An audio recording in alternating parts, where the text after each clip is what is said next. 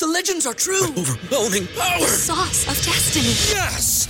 The most legendary sauce has arrived as McDonald's transforms into the anime world of WickDonald's. The greatest flavors unite in all new savory chili McDonald's sauce to make your 10-piece Wick Nuggets, fries, and Sprite ultra powerful. Unlock manga comics with every meal and sit down for a new anime short every week only at WickDonald's. Ba-da-ba-ba-ba, go! At participating McDonald's for a limited time while supplies last.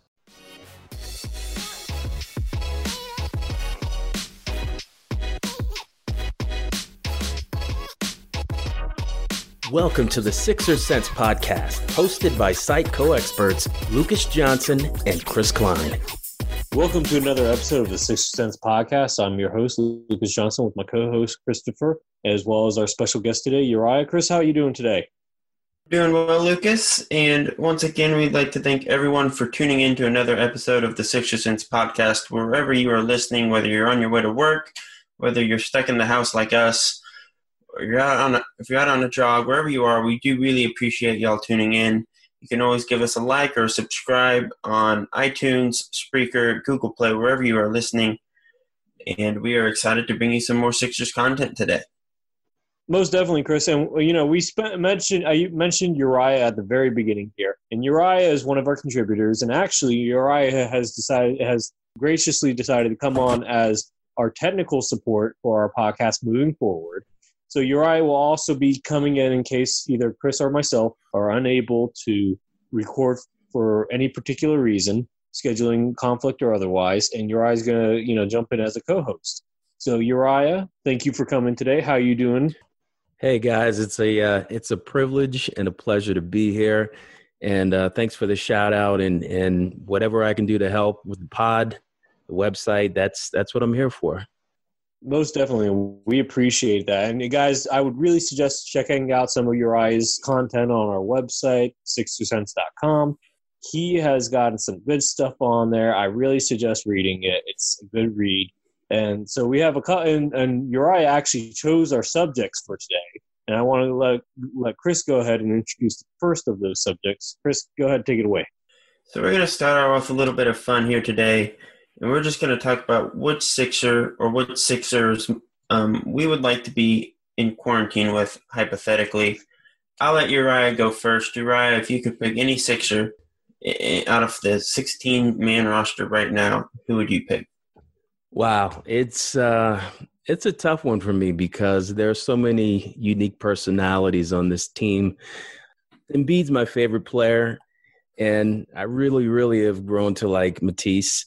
But I just feel like with Embiid, he plays a lot of video games, so maybe that wouldn't be the best. And Matisse is, I know, he's a lot younger than me. I don't know if I could connect with him, but I'd say the player that I would most likely want to quarantine with is Tobias Harris. Now, hear me out. Let me tell you why. I, I think Tobias, he's one of those players that he's gone through the NBA. He's he's picked up some things here and there in all these different cities.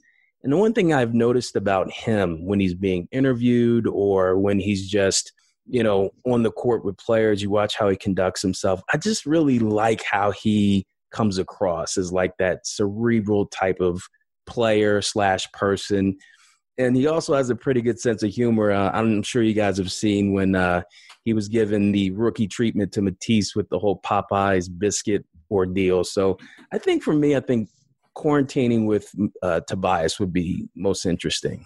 What about you guys? Oh gosh. Okay. This is you know, I've been I've been trying to think about this for all day because I I was like, gosh, I gotta pick somebody. For me, I think I, I still wasn't even settled on who I wanted to choose right before we started the podcast. So I think I'm going to have to go with Mike Scott, though. Mike Scott is that dude that just seems kind of like chill. You know, he, he seems like he's up for whatever. For me personally, I, I could see me and him chilling, having a good time, maybe going out around Philly. You know, I just, I feel like, I don't know. I feel like he's the type of guy, you know, that I would like to hang out with, you know I, you know, obviously I can't use the same language that he uses, uh, you know, on this podcast here, but you know, I think he ain't no. He, yeah, yeah, and, I, and I respect that. So I think, I think for me personally, I think and, and you know Mike Scott, he's only and Tobias, I believe, is the closest to me in age because uh, I'm 27. I think he's 26. So I think you know th- there's that connection. But I think I, I kind of like hanging out with the people a little bit older than me anyway. So I think I think Mike Scott might be that dude. So I kind of thought about this from two perspectives. The three names that I came up with in the end who really stuck out to me were Mike Scott, Tobias Harris, and Matisse, who have all been mentioned by you guys. If I had to really pick one, it would probably be Matisse if we're lining up age like Lucas did, I'm closer to Matisse than probably anyone else on the team, um, or him and Zaire at least, and Shake. I'm in that kind of on the younger end of the spectrum, I guess. You could also think about this from like a journalism slash responsible Sixers blogger perspective, or if you could spend two months in you know the same apartment as Joel Embiid, you could probably learn a good bit about one of the most important players, not only on this team but in the NBA and I thought that would be maybe an interesting perspective to take it from, where you can just learn about Joel as a person, more about his workout plans, his activity in the house, and away from basketball, which has always been a really big topic of discussion. Um, Joel has always been a pretty big personality on the court. That's been dulled down a bit the past year or so uh, for reasons that, that we don't really know. And he, he is really interesting because we've always thought of him as this big, loud personality, but he also is pretty reserved away from the court at this point, and he seems a lot like a homebody, a guy who likes to stay home. As Uriah said, he plays a lot of video games. So, so I do think from that perspective, it would be interesting to just get a look into Joel's life as a whole. But in terms of who I'd want to hang out with for two, three months or whatever it is, I'd probably end up going with Matisse, though both Tobias and Mike Scott are two very interesting people who I'd probably find equal joy in hanging out with. So so I think you could go any which way there. I think I think I could see you doing some TikTok videos with Matisse, Chris. I think you guys would mm. have some fun doing that. yeah, I don't know. know. I haven't really gotten into TikTok. I don't have it yet. I, I've seen like videos on Twitter and stuff, but it's not really my speed. and I think just before we move on, guys, I think um, it's funny you mentioned Mike Scott, both you guys, and uh, he's definitely has that personality. He's that dude in the room. And it's funny. It's uh, I think it was the first win that the Sixers had this year. It might have been against Boston or one of their early wins. Tobias was being interviewed by I think Serena Winters and and Mike Scott came up behind him and kind of I guess photobombed him and was kind of poking fun at him because they came over from the Clippers together and he's like, yeah, he likes to read books and I enjoy reading a lot myself. So I think I could connect with Tobias in that aspect. Just just that that that guy that you'd probably have a lot to talk about. You know, if you're stuck in the house with someone for a couple months.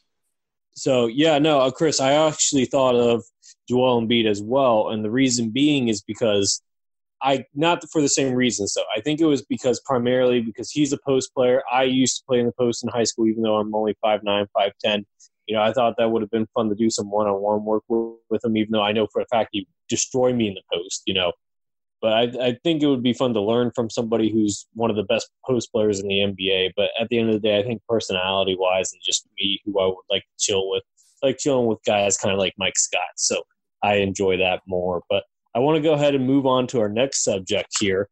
And our next subject, we're going to talk about where are the Sixers in the process Uriah, do you do you think the process worked? Well, I I think it's still evolving clearly, but if you just asked me flat out, I would just say no. and just full disclosure, I was never really for Hinkie's plan, and uh, I remember six seven years ago, I actually went to some of the process games, and it was just it, it was tough. It was tough to get through, and at the time, I felt like the Sixers had a nice young core. They could have really kept a lot of those players that they got rid of. And it, it really ticked me off to know that we had given up so much.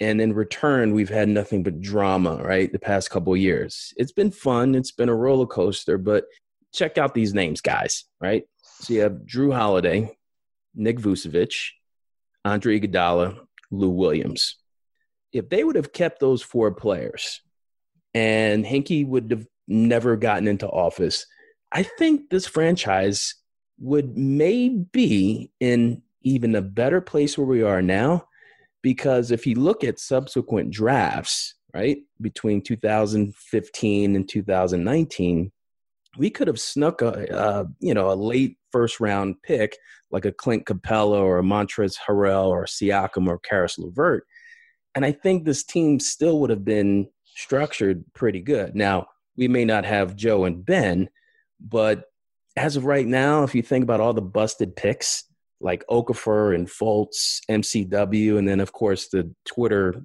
fiasco with Colangelo. Uh, I mean, are we really in a, a, better place because of the process? And I, I just don't think it's worked right. I don't think it's worked as at this point. What do you guys think? Chris, any thoughts? Yeah, I, I, as Uriah said, I do think it's evolving. I don't think we'll know for sure until probably at least a few more years in the future when we can look back and question whether or not this core, you know, has won a championship. I think it is at some point going to be championship or bust. The way I look at it is kind of like the Justice League movie with Zack Snyder and the Snyder Cut, which has been in the news a bit lately. You know, Zack Snyder was able to put kind of build and accumulate all the pieces for that movie, but he didn't get to put those pieces together, and the final product wasn't fully his. And then that movie flopped big time and now we get the Snyder Cut coming out on HBO next year, and I, that's kind of how I view it with Hinkie, where he he put all the pieces on the roster, but he didn't get to build the final product. We won't really get to see the Hinkie cut of this roster just because he didn't get to finish it. So it's really hard when you're trying to place blame between him and Colangelo and Elton Brand. When you just look at it from the fact that I think the whole point of Hinkie's plan was to a create financial flexibility and B, build a really strong young core. I think he did that. Joel and Ben, one of the best young duos in the league, if not the best young duo in the league.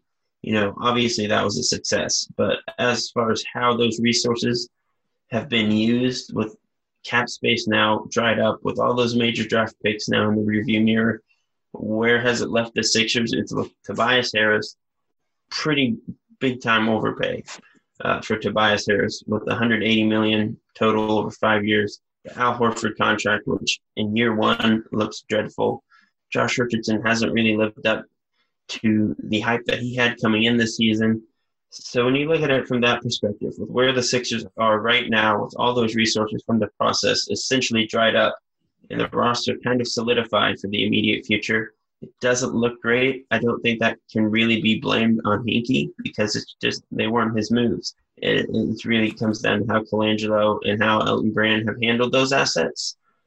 Yeah, I think in the end it's still a work in progress, but the prognosis isn't great right now just because the Sixers have kind of put themselves in a difficult position.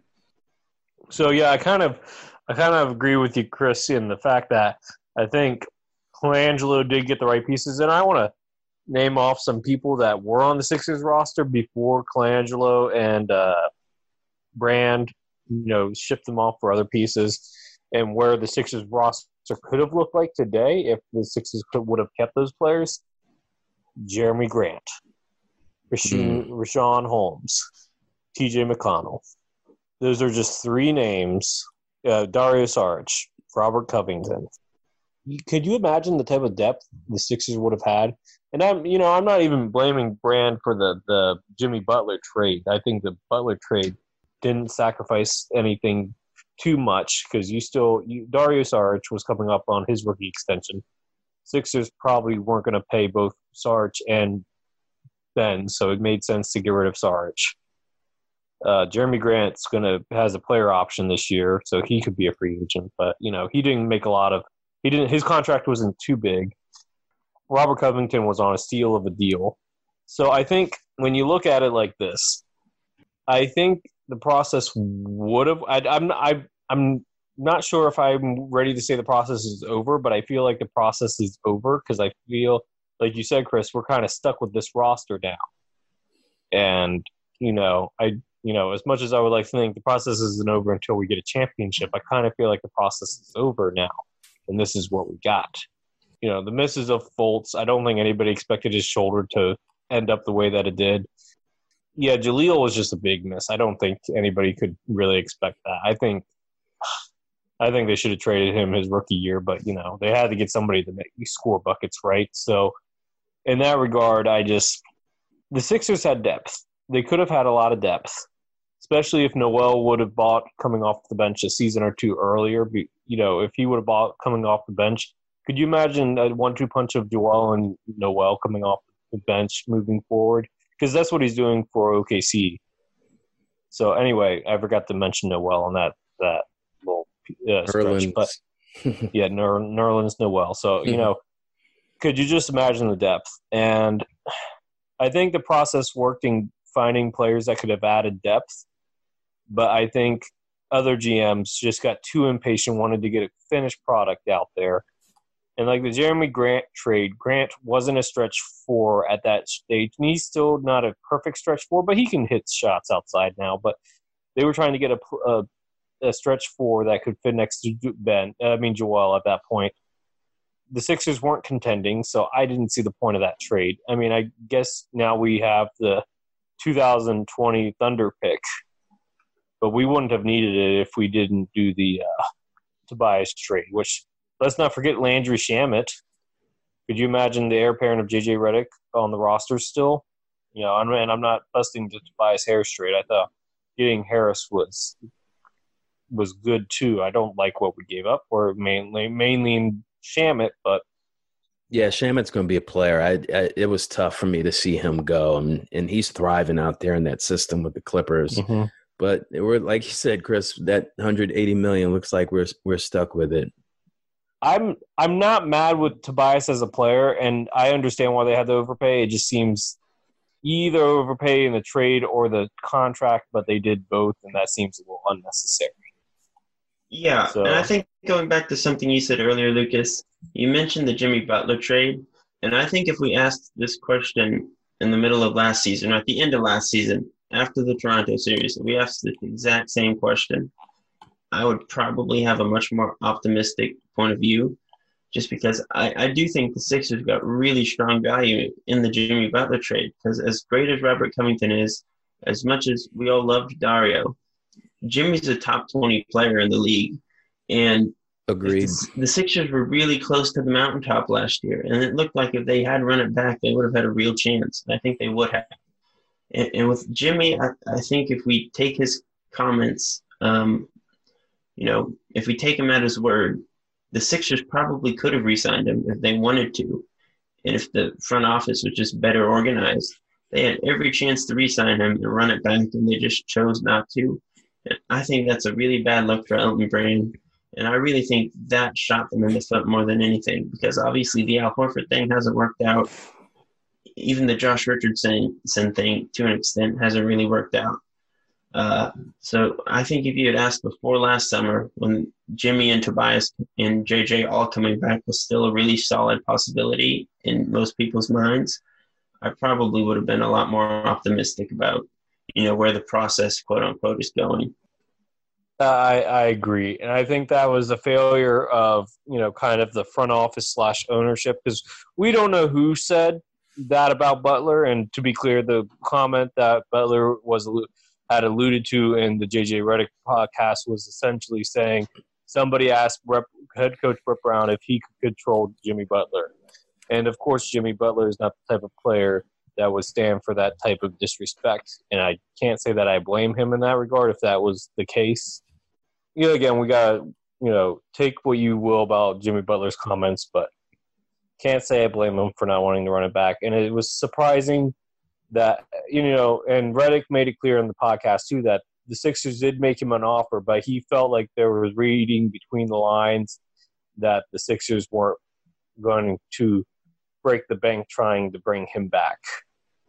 Yeah, I think you're right. If the if the Sixers could have ran it back this year, I think it would have been a much better situation. But it seems like, at least according to Butler's comments, it might have had to be under a different head coach because him and Brett Brown did not gel.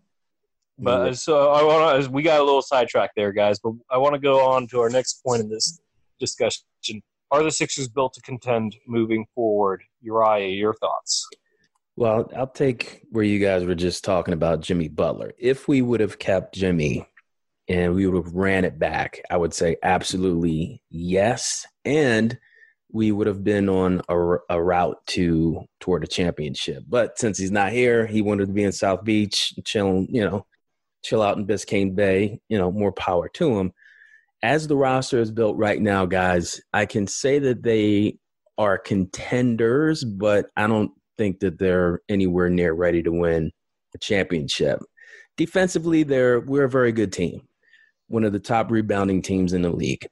And a nice surprise came about recently with Matisse and Shake in the past couple of months stepping up, and no one saw that coming. So that that kind of adds a little bit of interest toward their contention.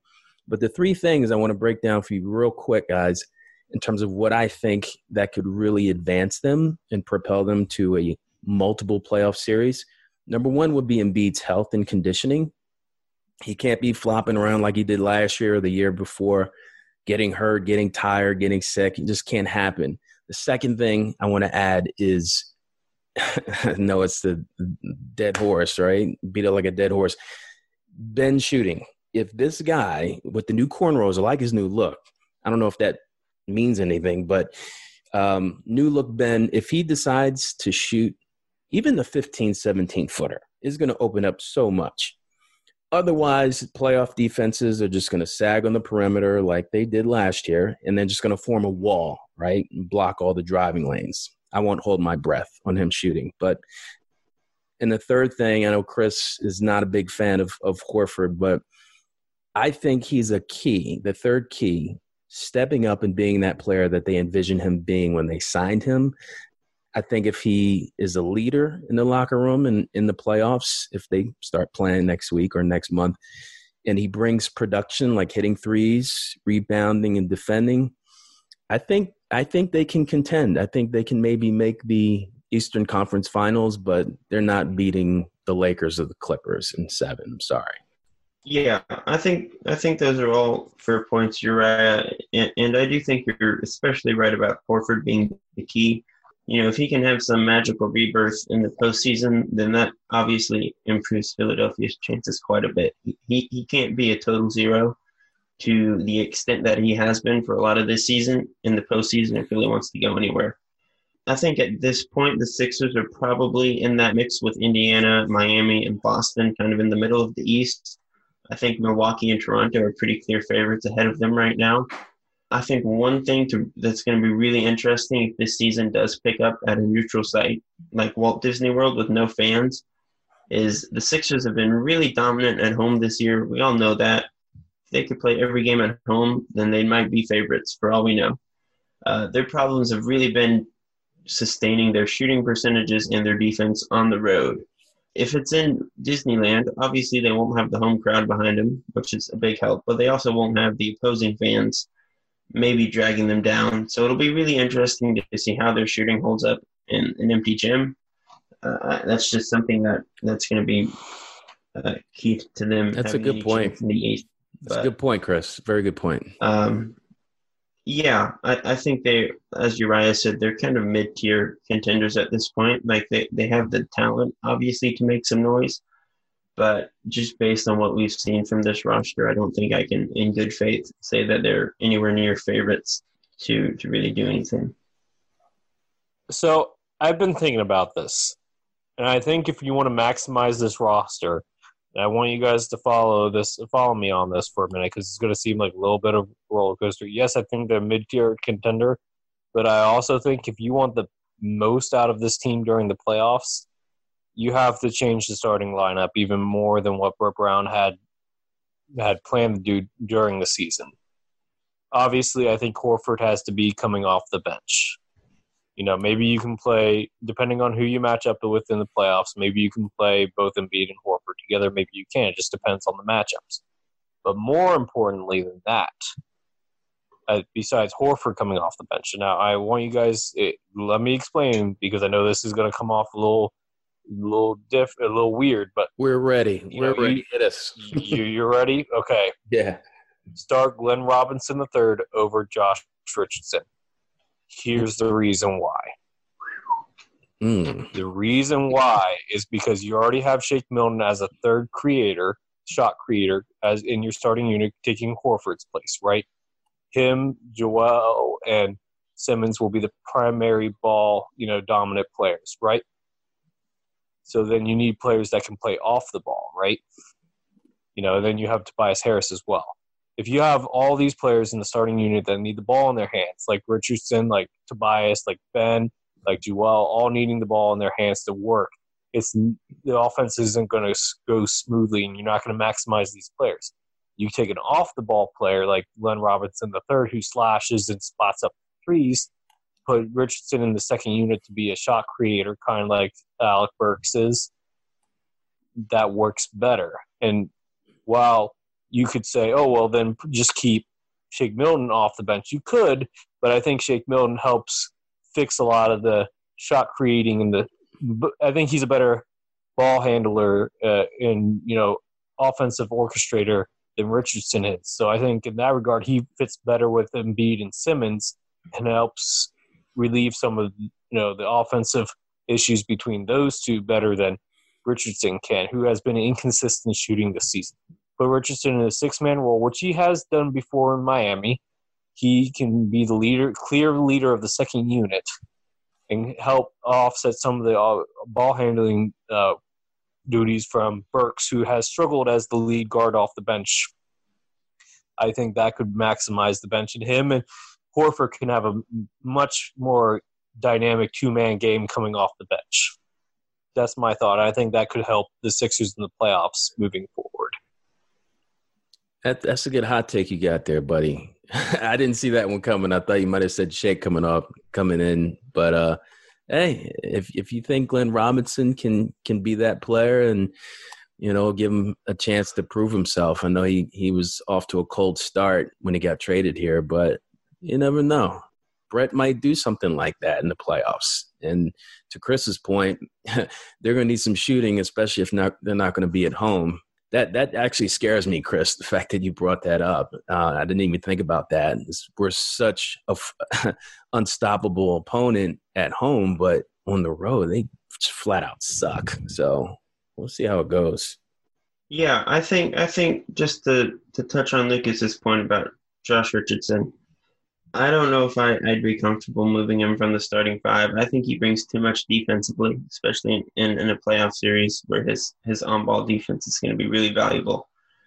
But uh, I think one solution to what Lucas brought up in terms of keeping playmakers on the floor and, and maybe not having too many ball dominant guys um, in the rotation at once is you're probably going to have to ratchet up minutes for the important guys. So you can probably stagger Shake and Josh to where they kind of trade off every now and then, kind of similar to what we've seen with Al and Joe uh, when the rotation is healthy. Um, just to, just to kind of keep those guys in their own little bubbles.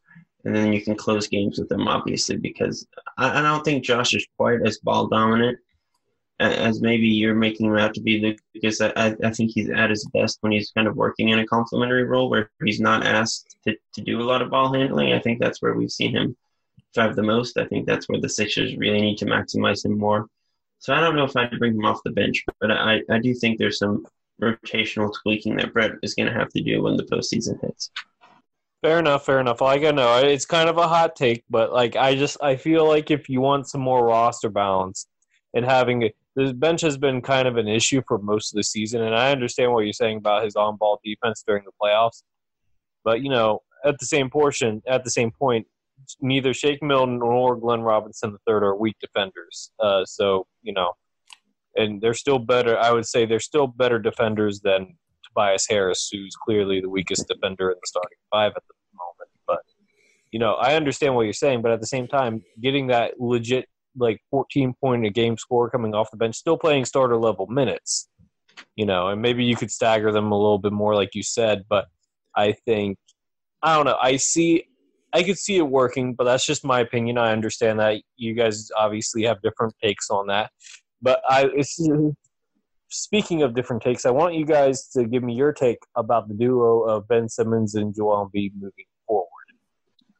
Well, as of right now, they've come a long way. There's a lot of controversy. I was talking to my neighbor today, and he's wondering if Embiid's going to be around next year. And, you know, no one knows. But I think that they're just coexisting right now. I don't think that they're thriving. You know, I would love to see them have a Scottie Pippen slash Michael Jordan relationship.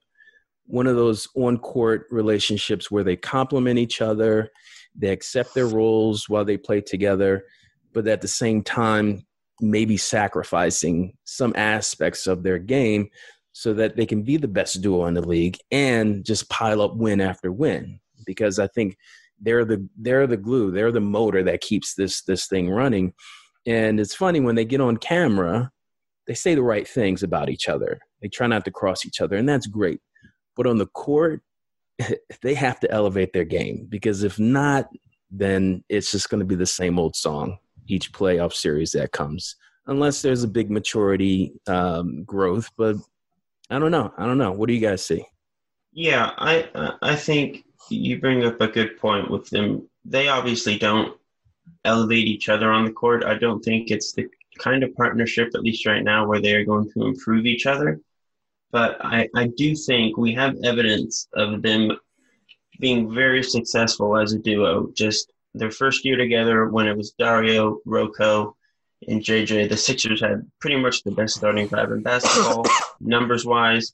Last season, the same thing, even after Jimmy and Tobias were brought on. The Sixers, when they built the roster well around Joe and Ben, when they've had shooting, when they've had a little bit of extra playmaking, they've been really good. I think this season, the problems with their fit have been maybe amplified a bit more just because the roster is so poorly built around them. Obviously, Al has struggled. The floor spacing isn't nearly as good. There's not as much mobility around them.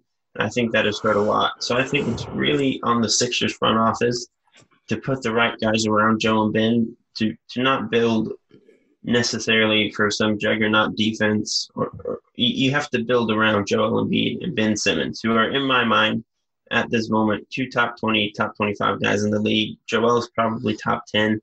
They're both really good. Even if they don't complement each other necessarily, they're both good enough to win a championship together. They're just too talented not to work. If you build the right, if you put the right pieces around them, I'm very confident that they can work and that they can win together. So it really just comes down to Elton Brand and his guys in the front office putting shooters on the floor, putting some extra ball handlers around Joe and Ben so they can run more pick and rolls. It also comes down to Brett maybe using Ben a bit better, putting him off ball more, which we saw a bit uh, this season and in, in last postseason with Jimmy. So there, there are a lot of factors at play here, but I, I'm very confident overall that they can work. And it's really just on the front office to make it work. Like, I don't think you should trade either one. I don't think that should be even a consideration. I think both are untouchable in my view. It's it, it's getting rid of Al if you can. It's maybe splitting Tobias into smaller players who fit better. I don't know what the solution is, but I think you have to move the pieces around them and see if that'll work before you even consider, you know, trading Ben or trading Joe. So yeah, Chris, I'm gonna have to agree with you on that. I wouldn't trade either one of them right now. Earlier this season, I was thinking about it. You know, me and you had, and uh, our uh, our boss Josh, we we had you know group conversations about it. But at the end of the day, I'm I'm against moving them, and the reason why, and it goes back to uh, the first game that Al Horford was benched against the Clippers, not benched, but moved to the ben- uh, moved into a reserve role. And you know what I loved, what I saw in that game, is that Brett Brown, and I'm surprised this isn't ran more often, but ran a deep pick and roll with the pick and roll starting on the block. And that kind of basically Ben and Joel are almost unstoppable once they get in the paint. If you run the pick and roll that close to the paint, doesn't matter. One of them is going to score. Ben's a good enough passer to hit Joel on off the screen, or Ben can take it to the rim himself with one of yeah, his. I, I remember seeing those those plays, Lucas. Those those were well drawn up plays, and and it's kind of unstoppable. I think that's a good point you make. So you know you can run Ben in the pick and roll. It has to be a deep pick and roll with Joel, and then you know, so and to you know people say, oh well, if Ben starts taking jumpers, and you mentioned this earlier in the podcast, everything will be fixed. I don't think it's going to be fixed, especially even if he takes jumpers this uh, offseason, which in a previous podcast, me and Chris both spoke on the fact that we don't believe that's going to be the case or it won't be happening very often.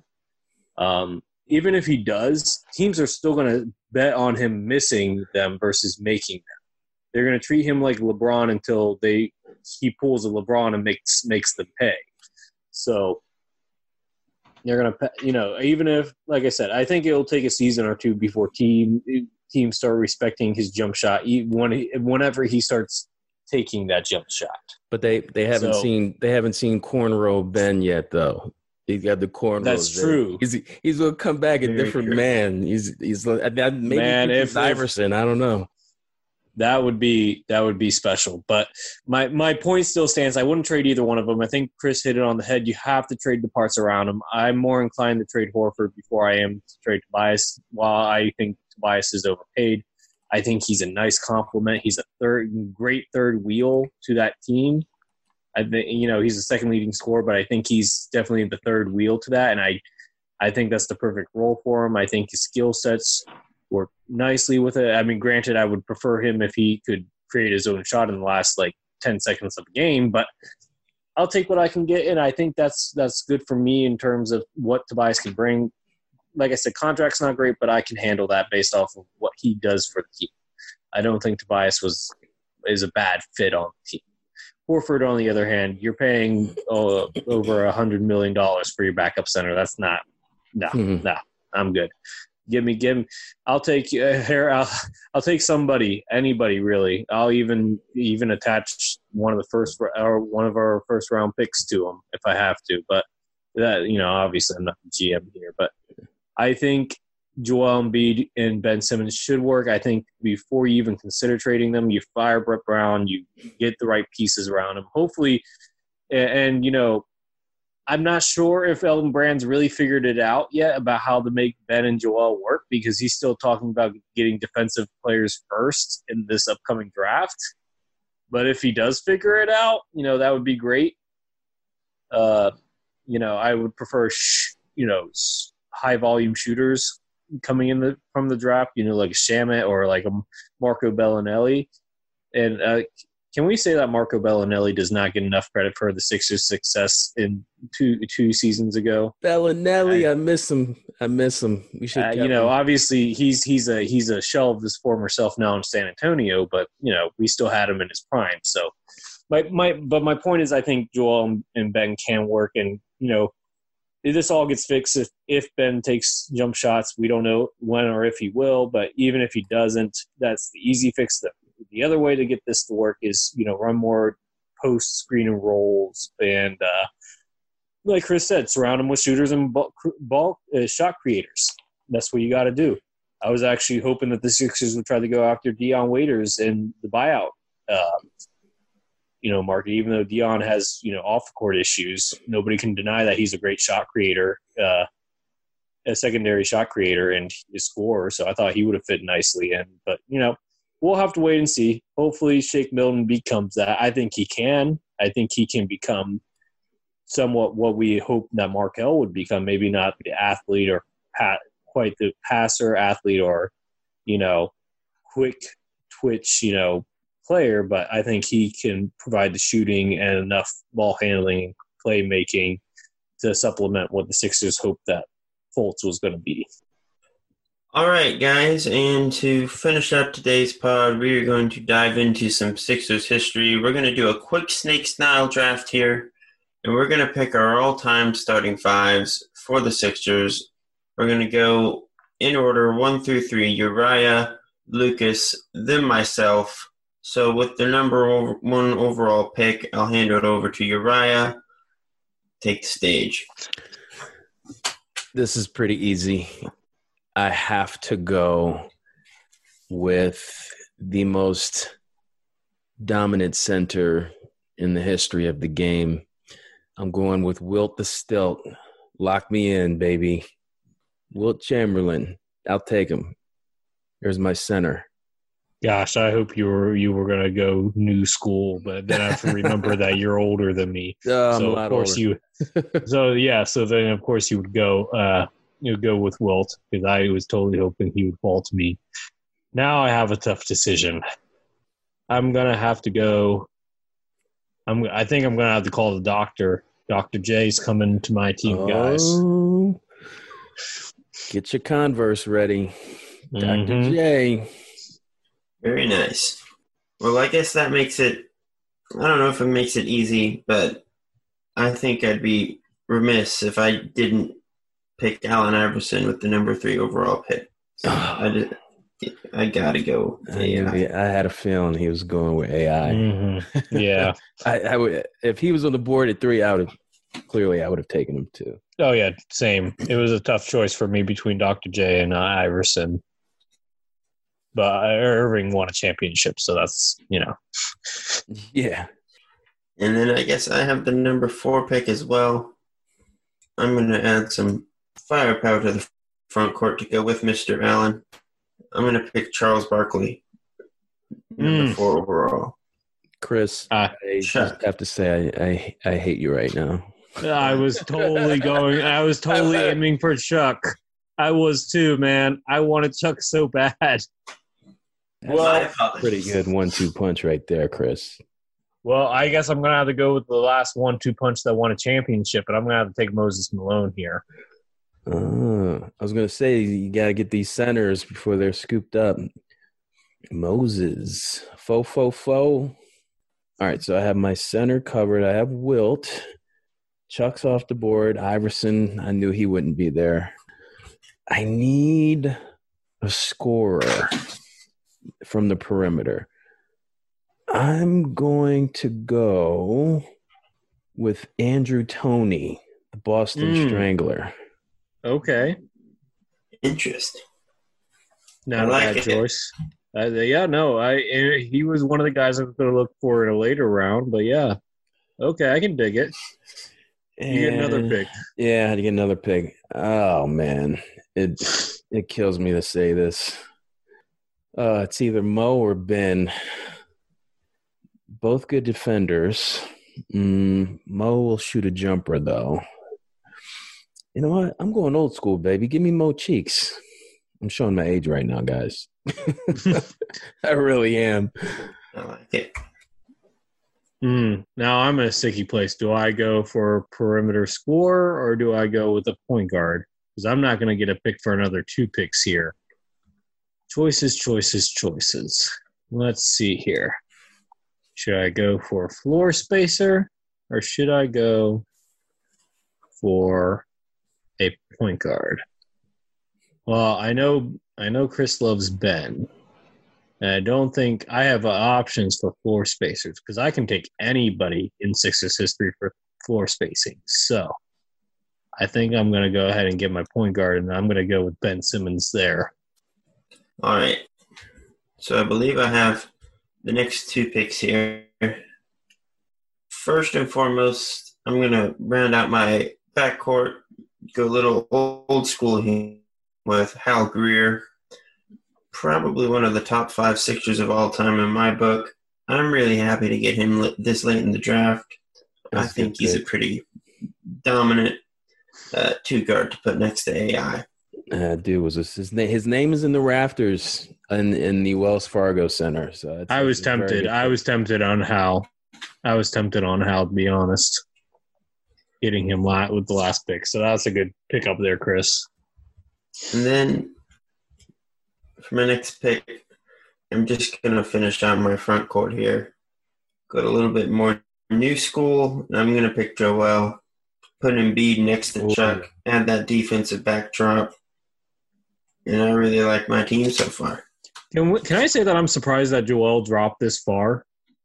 Yeah, he just kind of slipped through the cracks there. Yeah, go figure, right? Um, Oh. So I guess it's my turn again. So I need to get some shooting next to uh to get some shooting in that front court. And remember, we can take any of the all-time greats here and anybody that's in the record books for the Sixers, right? Yeah, so or I'm anyone gonna- I'm gonna- wore a I'm- uniform. anyone that wore a Yeah, uniform. yeah. So I'm gonna actually go with uh JJ Redick here, guys. Woohoo, sniper. Yeah, not not necessarily considered a six a Sixers great, but he is sixth all time in made three pointers in Sixers history, despite only playing two seasons with the franchise. Wow. So he will help floor spacing for sure in that regard. And Ben and uh, Dr. J can more in, in, and cover up for his defensive liabilities. I'm not mad at that pick. We were just talking about him off off the air with uh, Mhm. Redick being. What'd you say, Luke? Um, Luke- He's sixth all time in three point makes and seventh in attempts. All right. Let's see. I'm on the board. So as you look at my roster, I have a lot of older players, and I want to I want to get some young energy in there. And this pick is going to be controversial because, like Redick, this player that I'm thinking about was only here for a cup of coffee, and when he was here, he probably was neck and neck one of my my favorite Sixer next to Joel Embiid. And I know it sounds crazy, but I just need a clutch shooter. I need someone that's going to hit a that's going to get you a bucket when you need it. You need someone with a grit, someone who's a leader. I'm don't kill me, guys. I I think I'm going to go Jimmy Butler. Oh, Yeah. that was my pick. oh!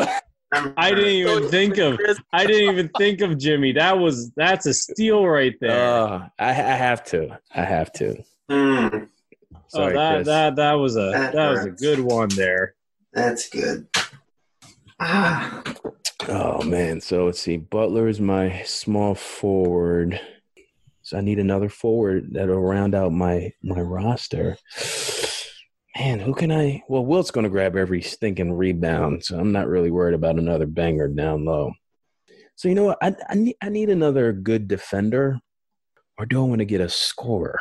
Hmm. You know what? I'm going with Bobby Jones. I'm going with Bobby. Uh I like it. I was with thinking of Jones. Bobby. Why you got to do that to me, man? There's some good players left, Lucas. yeah, I know. I'm I'm I, I gotta I gotta look here for a second now because I'm I'm having a problem here. I'm trying to figure out who I want here. Mm, Isaiah Canaan. I don't think he can play power forward.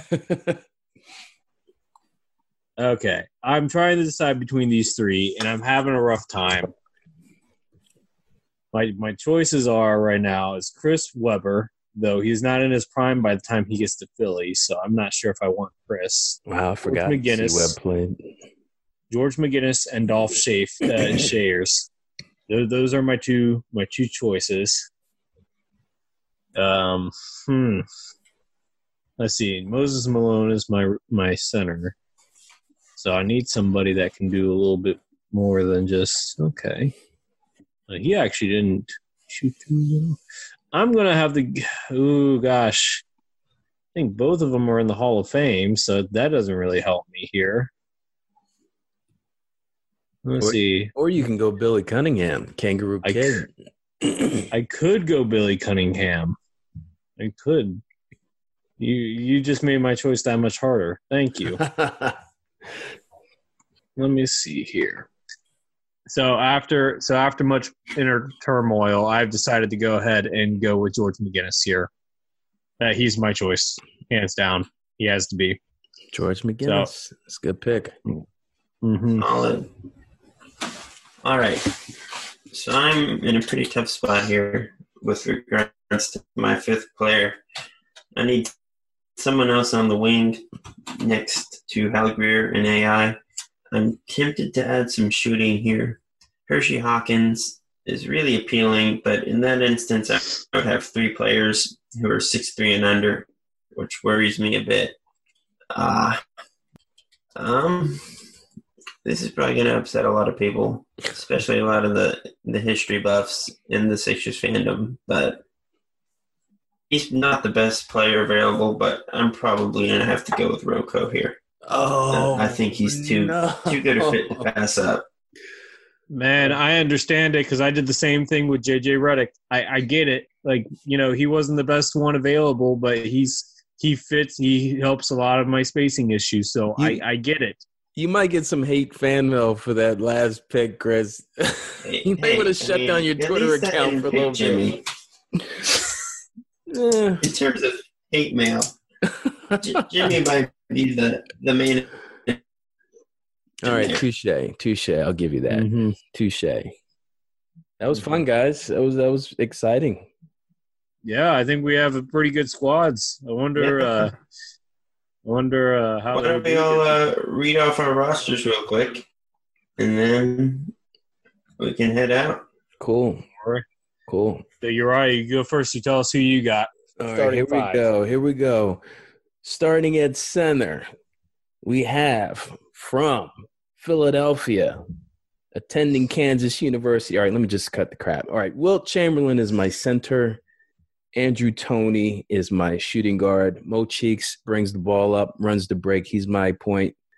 Uh, Jimmy Buckets, I had to pick him because I just love his game. I know he walked and didn't want to be here but it's all good. He's on my team. And rounding it out, I have Hall of Famer, defensive extraordinaire, Bobby Jones.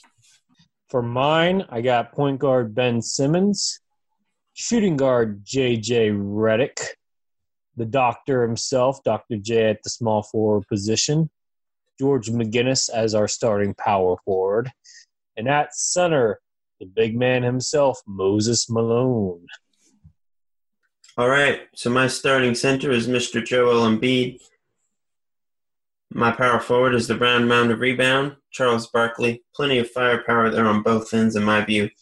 On the wing, I got Robert Covington, the perfect 3 and D complement. Then my backcourt consists of Hal Greer and Allen Iverson, maybe the two greatest guards in Sixers history. Very, very happy with my team. I I think we all got some pretty good rosters here. Oh, most deaf, guys. Most deaf. I love my team. A little jealous of that Mhm. AI, Barkley, and B trio, but hey, you that's your job. I, honestly feel like Chris's team is the most balanced. yeah. To be honest, I feel like eh, his team would translate the best to the modern NBA. Oh, yeah. I feel like my front court might have a little problem. I feel like my team would have problems spacing outside of Redick. Yeah, Doc wasn't known for his perimeter shooting, but he'll dunk And on you Ben in a doesn't. heartbeat. Oh, yeah. Ben, that's right. Yeah, Ben. Yeah.